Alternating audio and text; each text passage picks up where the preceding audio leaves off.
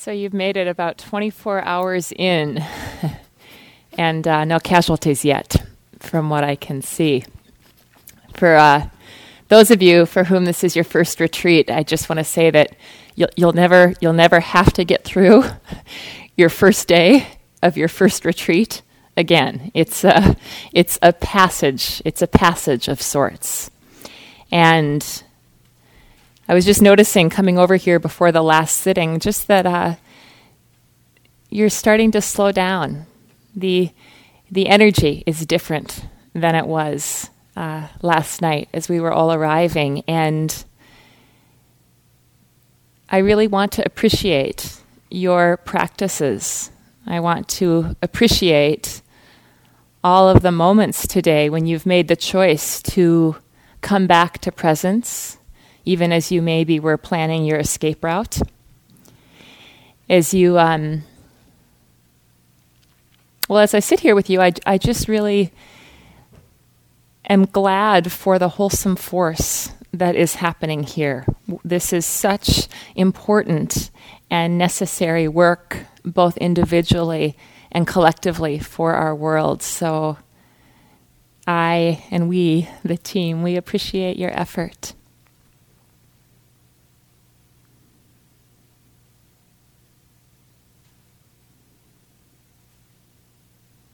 And just to name the way to listen to a Dharma talk, and I'll be talking about the Dharma, the way things are, sharing with you some of what I have found to be helpful in my own practice. And uh, it's okay to really just let it flow through you.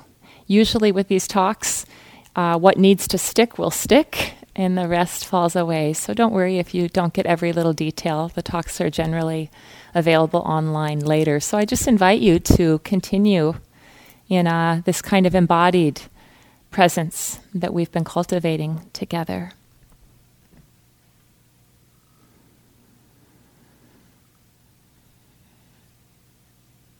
You know, coming on retreat is, is interesting because we have ideas about how it's going to go. We're surrounded by these images of royal and uh, peaceful and dignified and beautiful looking beings, these um, statues, these rupas, uh, sitting and standing and laying down. And, you know, it just sounds so lovely and like, um, you know, radiance is sure to follow, you know, within 12 hours or so. And, um, and then, you know, you may have found today that you come to practice and the body kicks up stuff. Yeah.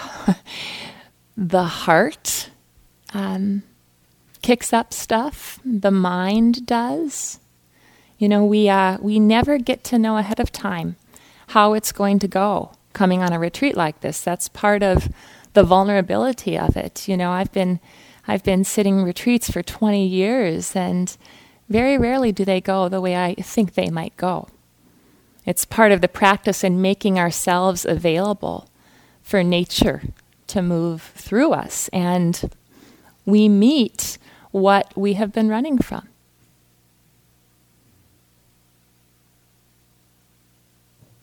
And it's, it's good to just pause with that and know that, that uh, in meeting what we have been running from, we encounter the possibility of not having to spend our lives running. Because running can feel powerful and look productive, but it gets exhausting. It's, it's tiring. A mind that isn't at rest. It's tiring. A body that only knows how to power through or collapse. So when we meet what we've been running from, we begin to know the possibility of, of um, what else is here to be known.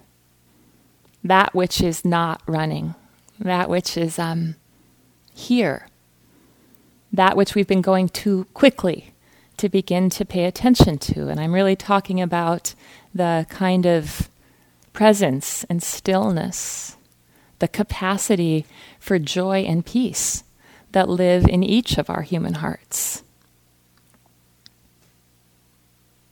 So, you know, mindfulness, I actually looked it up because Howie mentioned it yesterday. Right now on Google, 39,800,000 little links come up when I Google the word mindfulness. And I'm not much of a techie, but that sounds like a lot to me. And um, so I thought, what would it be like for another word like burrito? And I Googled the word burrito, and it's 31 million. 200,000. So people might be even more interested in mindfulness than burritos these days. I saw a cartoon recently in the New Yorker, and it's a picture of what looks like a small meditation class or retreat, and somebody's sitting up front, and there's what look like yogis, and um, you know, the teacher's sitting like this, and all the yogis are sitting like this, looking like you know, kind of the image of, a, you know, that perfect yogi, whatever that is, that a perfect yogi can be on the floor, can be in a chair, can be standing, sitting, walking. We're all perfect yogis. But the teacher is saying to the, the students, and now I want you to send out peaceful, loving thoughts to all sentient beings on the planet who have exactly the same political, economic, and religious beliefs that you do. kind of like that, isn't it? it's kind of like that. So um, I was remembering my own first retreat, and I remember seeing this flyer. I'd, I'd been doing some meditating. I'd been um, familiar with some compassion practice and somewhat familiar with mindfulness, but I hadn't sat a residential retreat. And I was at my local bookstore at home on Main Street in Durango, and there was this blue flyer um, of a retreat being offered by the Durango Dharma Center. And I thought, well, I think I'd like to do that because it, it seemed from the flyer like they had something figured out that I didn't have figured out. And um, I went there, and I remember going up the stairs to my room. It was held in this rustic retreat center, and we had we would have three bunk beds in each room, and there was a schedule posted, and it was you know sit walk sit walk sit walk sit walk, and I looked at that and I just thought, there's, there's absolutely no way. I mean, this is crazy. You know, I didn't understand that it would be so much sitting and walking. And, and they'd said to bring a pillow to sit on. And so I brought my pillow from my bed and um, sat there in agony, actually, for a number of days. I, I didn't have the balance of effort to know when to back off and when to go to a chair. I just muscled it through tears, you know, stabbing in the shoulder. And um, I finished the retreat and I vowed that I would absolutely never do that again to myself. And um, I made it home. I only lived like half an hour from the retreat center. I was living out in the woods, and um, I remember drawing a bath and sitting in the bathtub, just being so glad that was over. And not that long after that time, what popped into my mind was, huh, I wonder if I could do that again. And it's, it surprised me. And um, what had happened is that something had been touched very deeply inside of me. There was a sense of, although the practice was very difficult for me, I really resonated with what the teachers were saying. It made sense to me, and I felt like they were articulating something that I'd known in my bones for a really long time, but I'd never heard anybody put it into words. And um, and what's interesting now is that so many of my two things, so many of my happiest moments actually happen on retreat because there's just this beauty that comes from simplifying daily life. And I notice that so many of my other happiest moments are a direct result from my, my Dharma practice, including retreat practice. So I just want to say that I know how it is to suffer, honestly, and to struggle internally with how to do this and to try to um, have, have really the courage and dedication it takes to know another way of living, to know a deeper way of living. And it's helpful to remember to remember what brought you here. Because it wasn't really the Spirit Rock website that brought you here. You know, just you take a moment. You can close your eyes if you want. You can keep them open and just name for yourself why are you here really?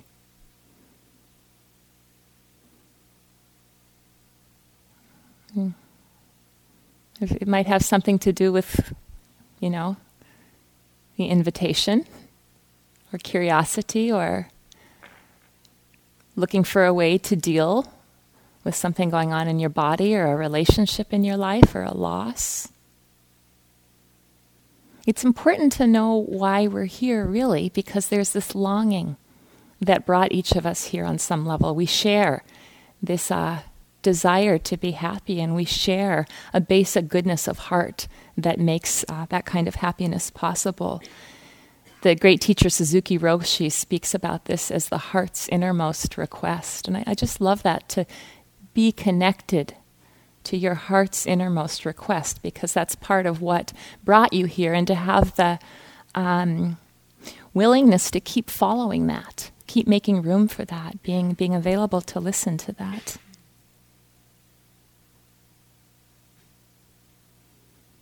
The, this woman named Lal Ded, who is a 14th century saint and mystic poet, and she lived in what is now Kashmir this is translated by Jane Hirshfield. She says, I was passionate, filled with longing.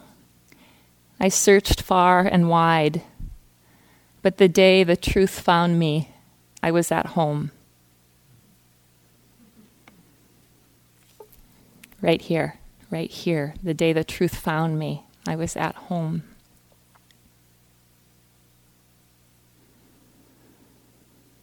So we've been talking and practicing mindfulness, and and Howie talked about Ajahn Brahm's um, great the way he's coined the term kindfulness.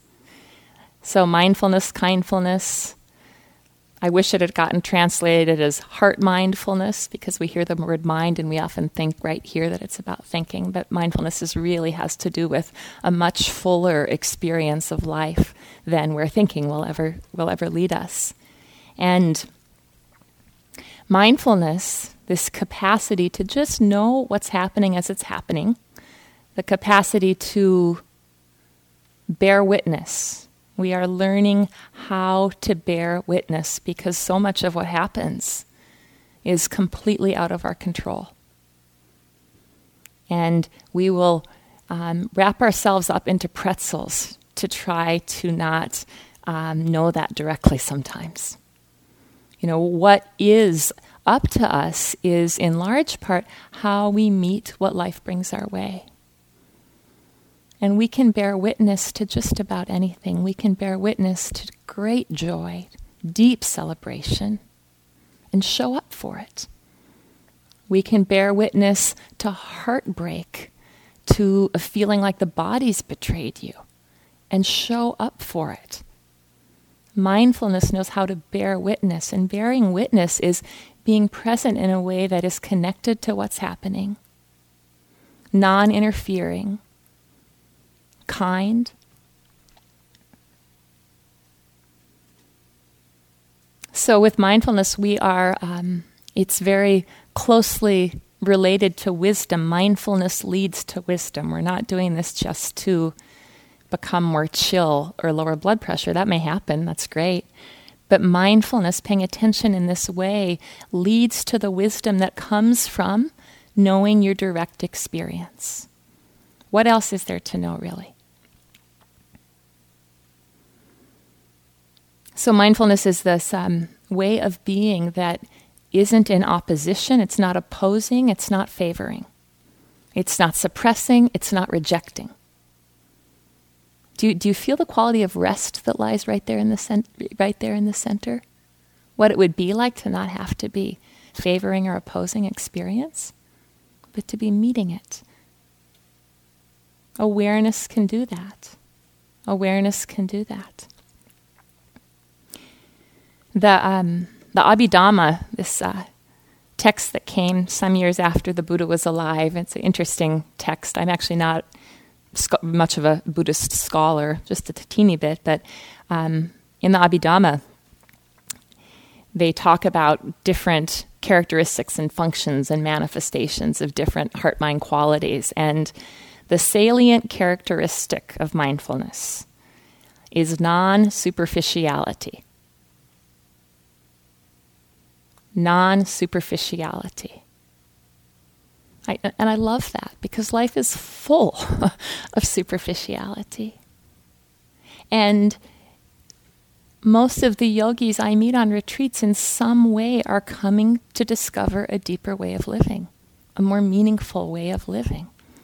And so mindfulness is some of what helps our understanding seep down into something that's more real than what all of the cultural messages are. And presence, the, the quality of presence, helps to dissolve the cultural messages we're given that aren't true to who we really are. The function, the function of mindfulness is the absence of confusion, which I think of as a kind of clarity, I um, lack of delusion, the presence of wisdom, not being confused. And the manifestation of mindfulness in this text is a state of being turned toward the object.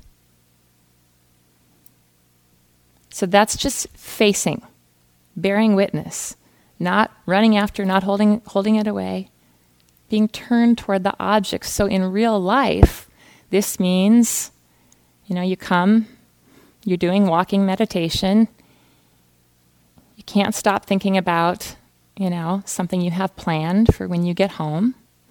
You know, the mind's going crazy over it, and you keep turning toward the next step. You keep turning toward the experience of seeing the, all the shades and textures of the green, turning toward the object. Or, or if you're um, have had the experience on this retreat where there's you know some sort of repetitive thought train that goes over and over and over in cycles and you know that it's loaded for you in some way or it wouldn't keep happening turning toward the object is turning toward i'm just going to sense oh right every time this thought train comes, somehow I'm feeling not quite good enough. Somehow I'm feeling angry, and I don't want to admit that I'm angry. So we turn toward what's really here, opening to that.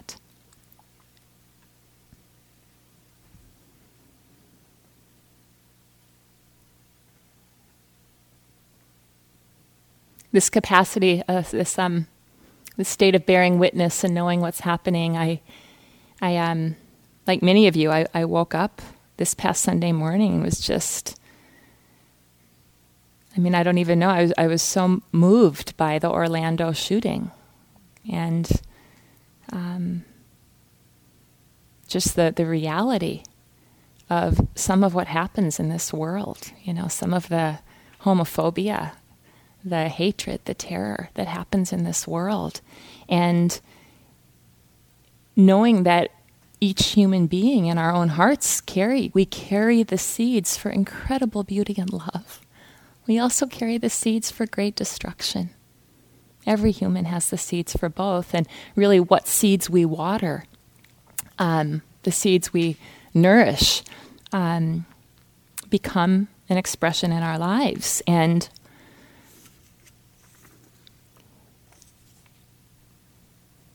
I don't think there could be a more important time in human history or a more important time as creatures of this amazing planet that is, you know, in, in great crisis, great crisis, for us to um, really understand that the change we want to see in the world is not going to change from, ultimately, it's not going to change from technology or from treaties or laws. Really, the change we want to see in the world will happen in large part by a shift in human consciousness. Because all this stuff, in large part, not completely, but in large part, comes from human consciousness, you know? Our, our economies, our laws, all of this, all of this um, comes from the human heart. So this this capacity and the work we're doing here is um, it makes a difference in ways that we may not even know. Have you ever had those experiences of where you know you're connected in, in, in ways that um, you know you, find out with somebody later on the ways that you're connected you didn't even realize. So this this great mystery, and I wanted to share. I been reading this wonderful book by Zenju Earthlyn Manuel called The Way of Tenderness. It's a great book, Awakening Through Race, Sexuality, and Gender, and she uh, talks about fear. And I just want to share some of her words about fear with you because fear is something that the Buddha encountered. How many of you, just out of curiosity, how many of you today worked with some measure of fear as part of your of your practice? And if you'll keep your hand up for just a second, just just look around the room. You know, there's a lot of us who worked with fear on some level is part of your practice today. You can put your hands down. So she says, she says most of us are unaware of the extent of fear that we carry. Fear builds upon itself, or more precisely, fear creates more fear. As a result, our accumulated fear becomes a deep seated terror that is challenging to uproot.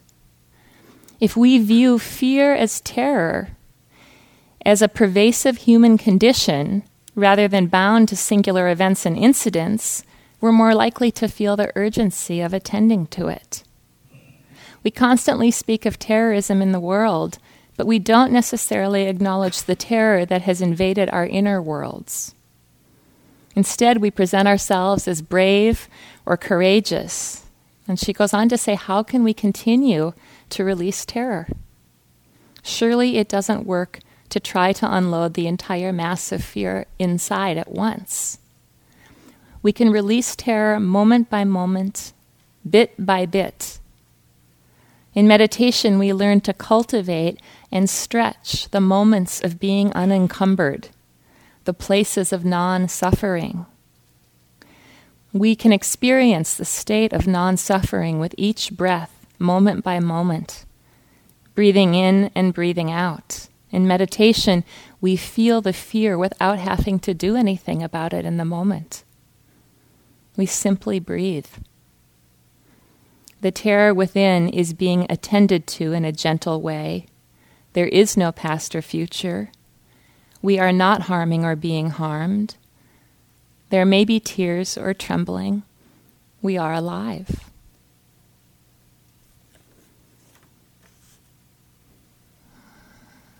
So, what we're doing is, is so, so important, and it happens breath by breath, moment by moment. Love lives in the present moment. Joy lives in the present moment.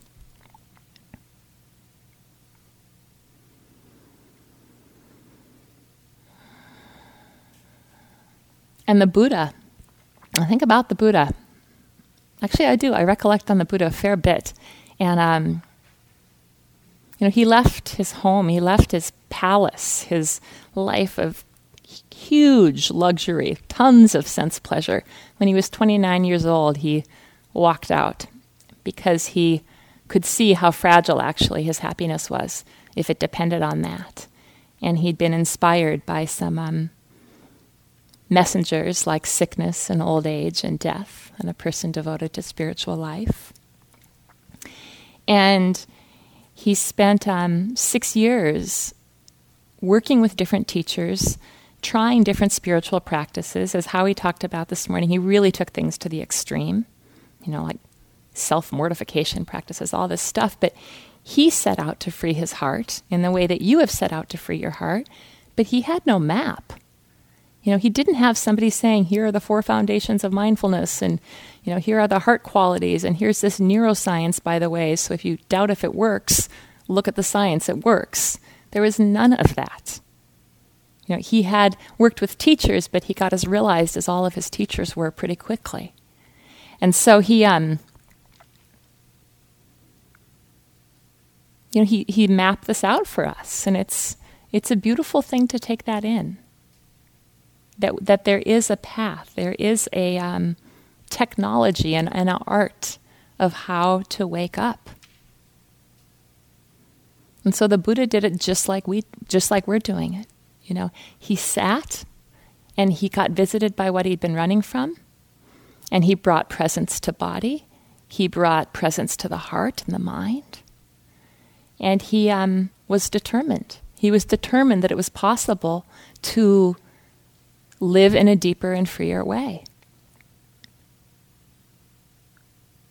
So there's just something about, about that, whether you take it as a factual story of a person or whether you take it as an archetype. You know, in so many different cultures and different ways of being, there's this, this sort of journey that we go on where there's a call to leave what's familiar and go on a journey. And on the journey, we encounter things that we don't encounter in everyday life. We encounter our challenges, we encounter maybe non ordinary realities, and we come back with a special gift of some sort, a serum and understanding.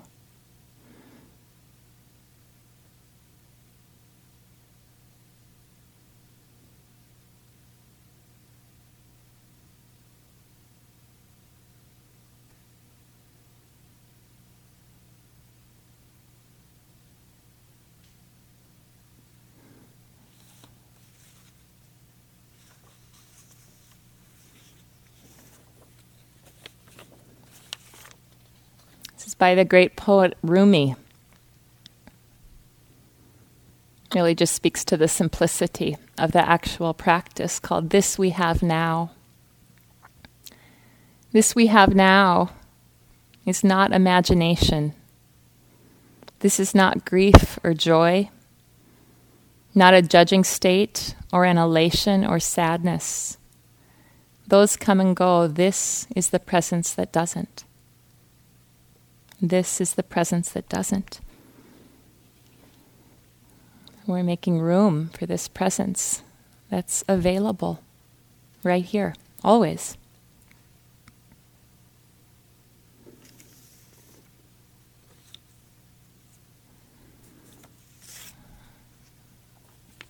And uh, over and over again, we talk about how are you how are you being in relationship to your experience. Mindfulness is a new way of being in relationship to your experience. There's this word viveka, which means a kind of um, detachment, N- not a not not like with a heart that doesn't care, but just a a, a um, unhooking, unhooking so, even as compelling as the stories are, as compelling as following that trail that tells you, you know, that you're not good enough is, viveka is this quality of, of stepping back into the present moment, of, of non involvement with all the mental chit chat, so that we can discover something else, so that we can discover something more.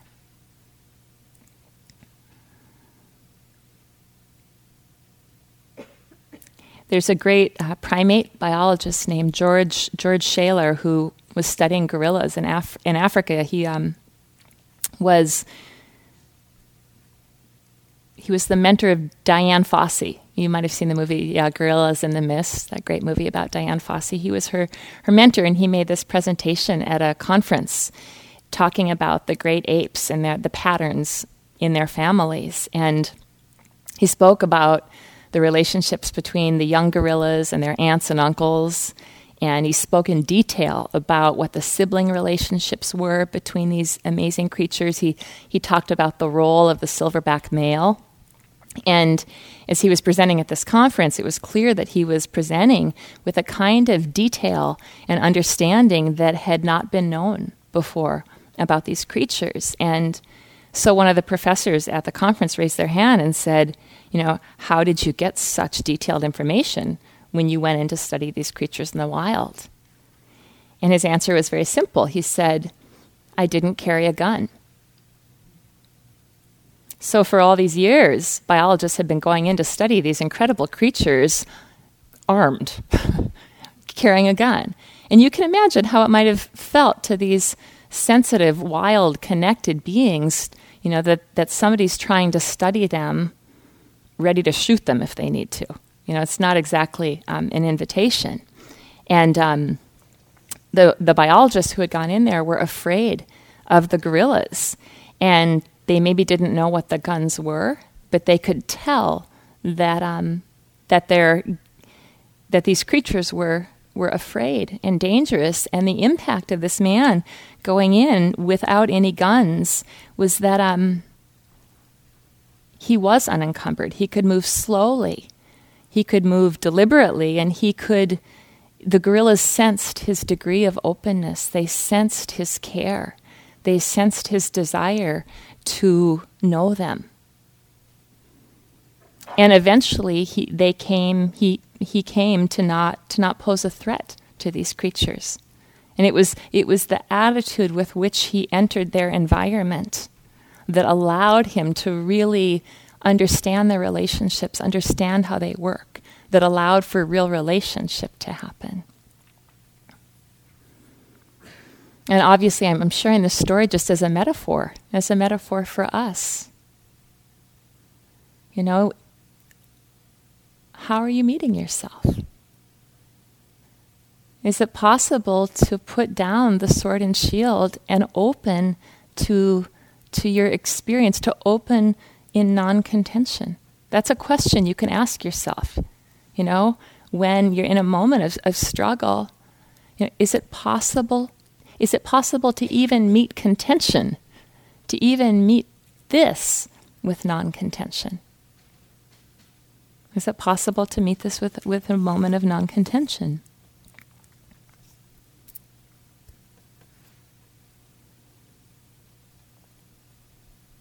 How many of you know the, um, the, the rain instruction that's given com- commonly in, a few of you do, in Vipassana circles?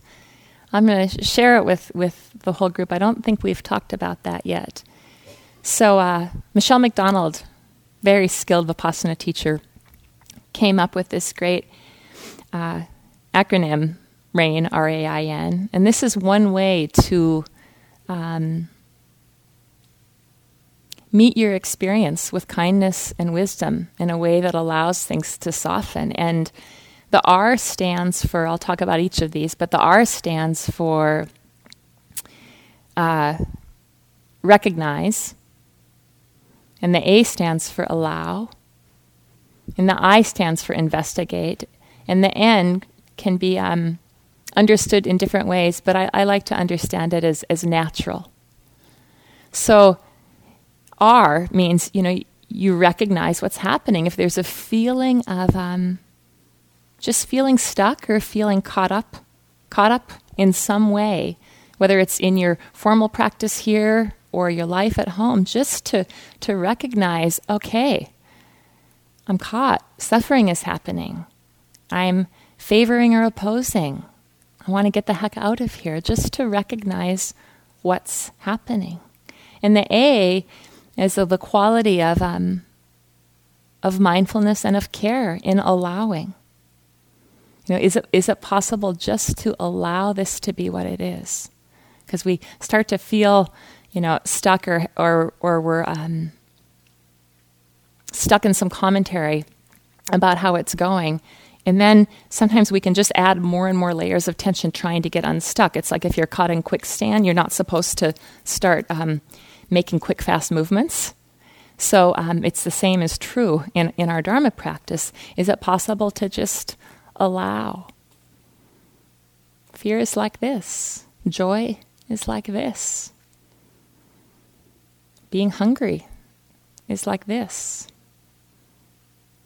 Doubting why I should be here is like this. To just allow and to investigate, to get to know what's happening in a, in a deeper way, what's happening in the body. You know, um, a collected mind has a very different feel in the body than a doubting mind. What's happening in the body? because we can really be with moments of sensation. And N, you know, you can you can understand it as non-identifier. You can understand it as just being to know that this is nature. This is nature passing through you. In any given moment, you know, if things could be otherwise, they would be otherwise. How is it to know that this is nature? It's not your fault. You don't actually own it. Like all of nature, whatever is happening is going to change. It's nature. It's really our experience is, is not so different than, as Howie has said, than the mist that comes and goes, the sun that shines, the clouds that come and go. That human experience is very much like that, but we make it concrete. You know, it's a moment of a mist, and we take up an identity that I'm a sad person, and that's who I am. When, when, when if you really look deeply, there may have been some few moments where that was known, but it doesn't mean that you are a particular type of person.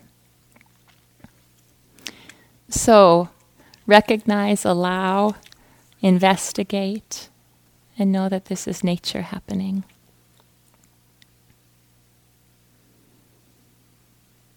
Are you with me? Is this making sense? It's been a long day, huh? It's been a long day. Hmm. A few more pieces I want to share with you.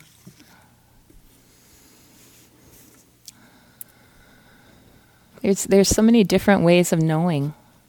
Uh, meditation opens us to different ways of knowing, and we, um, in this in this dominant culture in this country, um, the brain sense is really elevated. You know, we're we're taught to, and when I say we, I'm, i guess I should say I have been because it might not be like that for you, but I've been taught to really um, the power of thinking mind. And thinking mind is pretty important. You wouldn't be here without thinking mind in many ways. It's, it's valuable. We can use it wisely. Um, but the brain sense really knows, you know, um, things like learning categories. The brain sense knows that today is Friday and that uh, you're here in the meditation hall. The brain sense knows all that stuff. The brain sense is hearing the RAIN and making sense of that.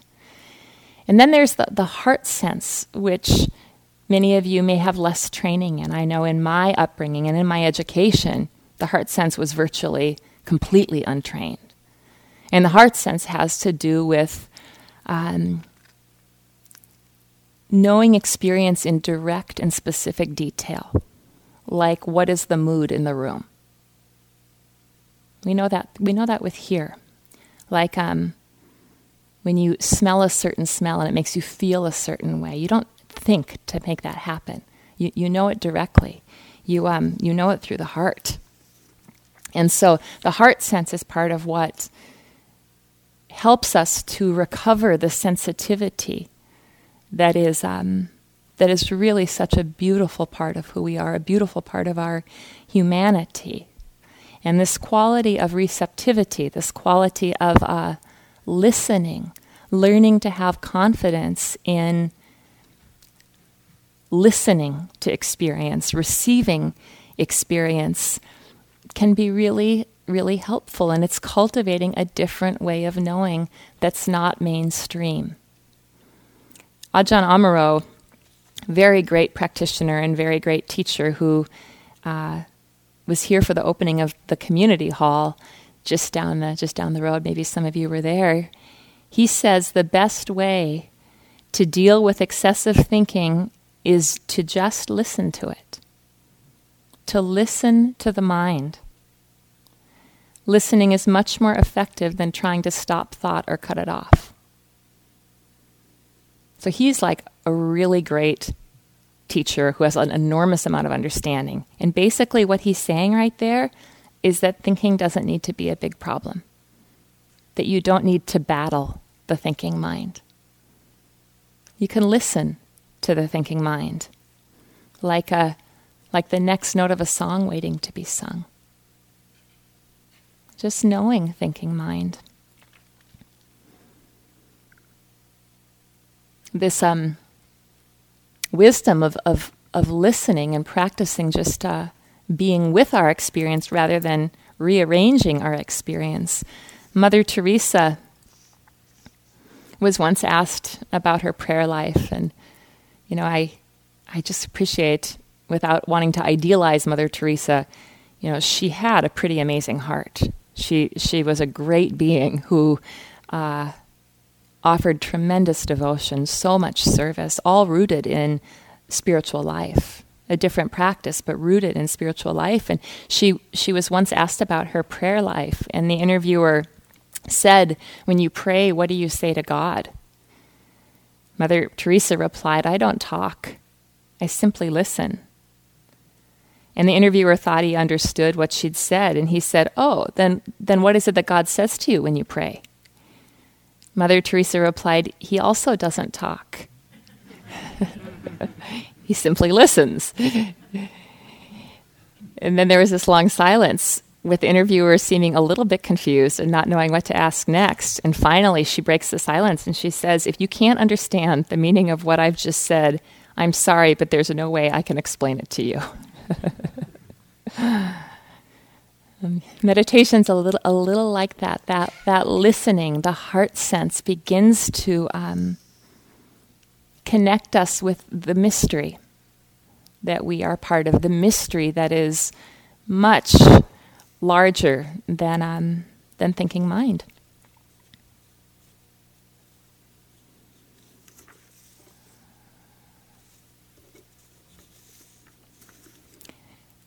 but you have to practice. That's kind of the, the paradox a little bit here, right? I'm talking about receptivity, I'm talking about resting, talking about mindfulness and listening. And yet we're saying, don't come to the sits late, uh, stay till the end. Um, you know, we, we notice that it was a much smaller group for some of the morning sittings, which is, you know, not a surprise, but, you know, we, we just have two full days here together. We have two full days here together, and there's a, a saying that, you know, enlightenment is an accident. You can't will enlightenment. Enlightenment happens when certain conditions are ripe, but that being on retreat makes us accident prone. May you have an enlightenment accident, one where there's no harm involved. And um, because we are um, going against the grain, we're swimming upstream, was with what the Buddha said. We are swimming upstream, practicing non greed, non hatred, non contention in, a, um, in this world, in this country. And um, it takes an effort, and it's important that the effort is balanced.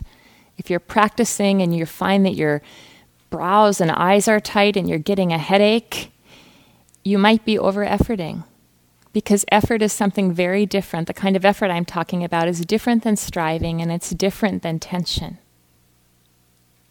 The effort that will help you in this practice is an effort that is in service to continuity. So it's not the effort so much to achieve something. Like, please don't come in and make every effort possible to have a calm sitting because you're going to get disappointed.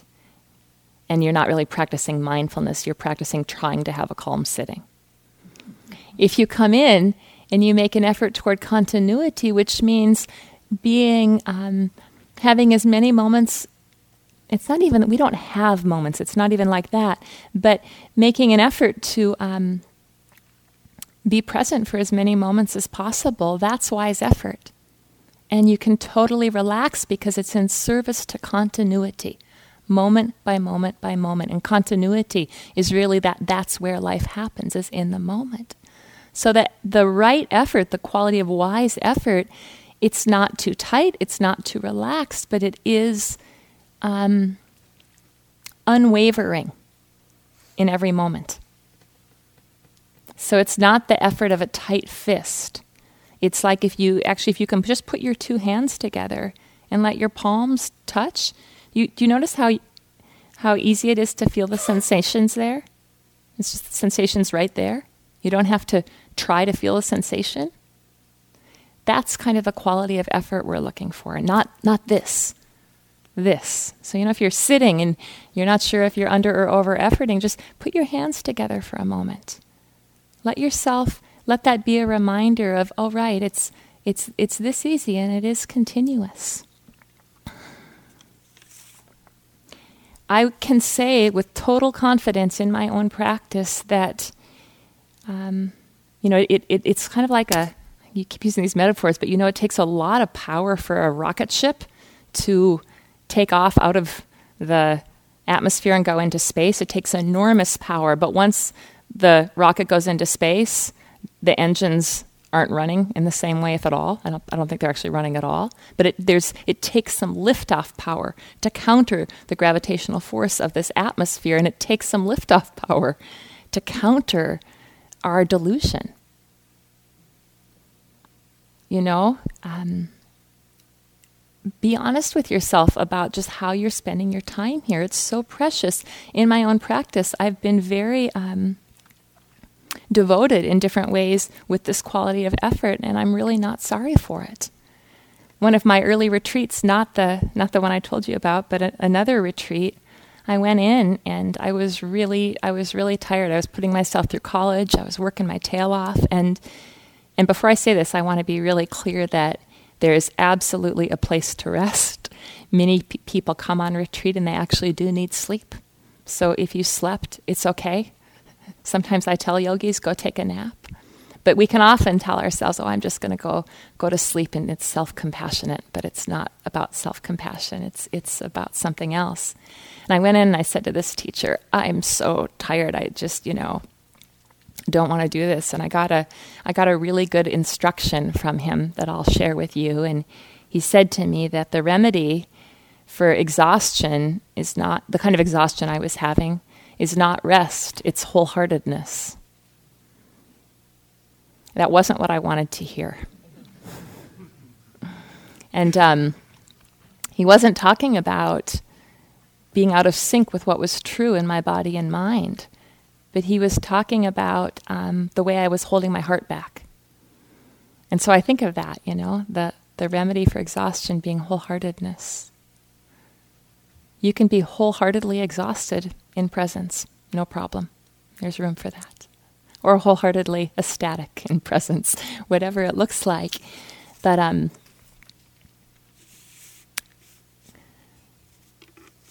this this effort that I'm about to share is not necessarily what I'm recommending, but just just naming some of these classical stories. There's Milarepa was a really great Tibetan Buddhist yogi practitioner teacher, and um, he had this student who grew to be the same, um, Gampopa. And one day, Milarepa said to Gampopa, his student, he said, You've received all I have to teach you. You know, you've received the entire transmission, and um, I've given you the teachings. He said, I've given you the teachings as if pouring water from one vase into another, and only one instruction remains that I haven't taught you, and it's, it's the secret teaching. And so he accompanied Gampopa to, to a river, and they were about to part. And Gampopa made all of his prostrations and started to cross. But Milarepa called him back and said, Milarepa, you're a really good disciple, so I'm going to give you the last teaching. And um, Gampopa prostrated nine more times and waited for the instructions, like waiting for this moment of this pith secret teaching.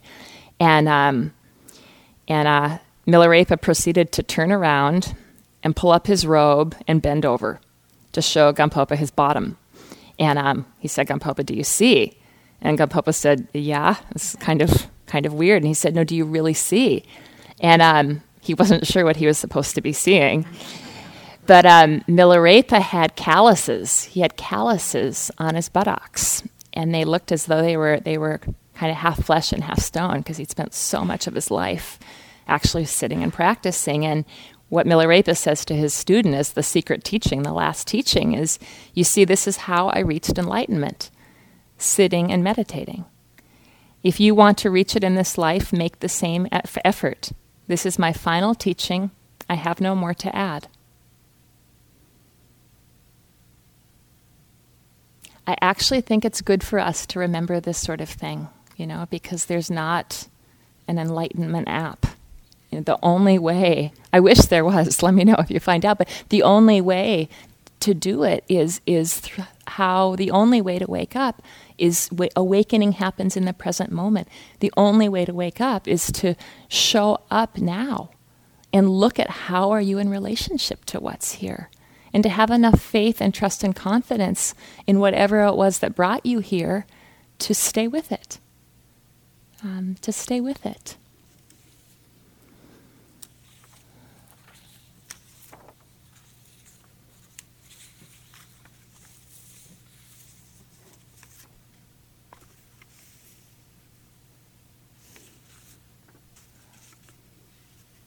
I'll end with a poem by Mary Oliver, who's just an amazing Dharma and earth poet. She says, Today I'm flying low and I'm not saying a word. I'm letting all the voodoos of ambition sleep.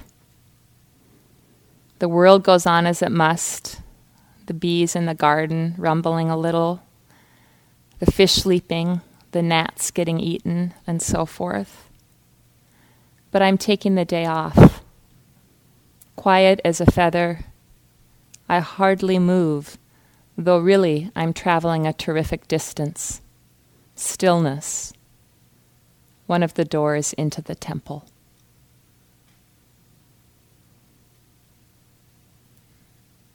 Let's just sit for a moment.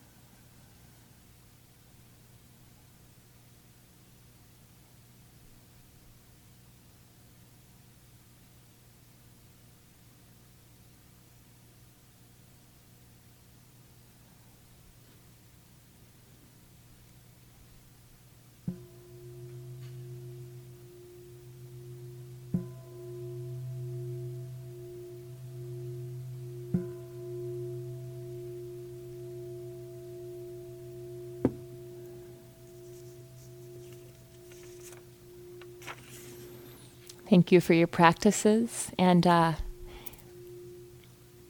the nine o'clock sitting will be uh, a good one because there will be some instruction for loving kindness or metta practice, which in this whole theme of wise effort and um, relationship to our experience, there's no better medicine than a kind heart. So we hope to see you at that sitting. Enjoy your walking.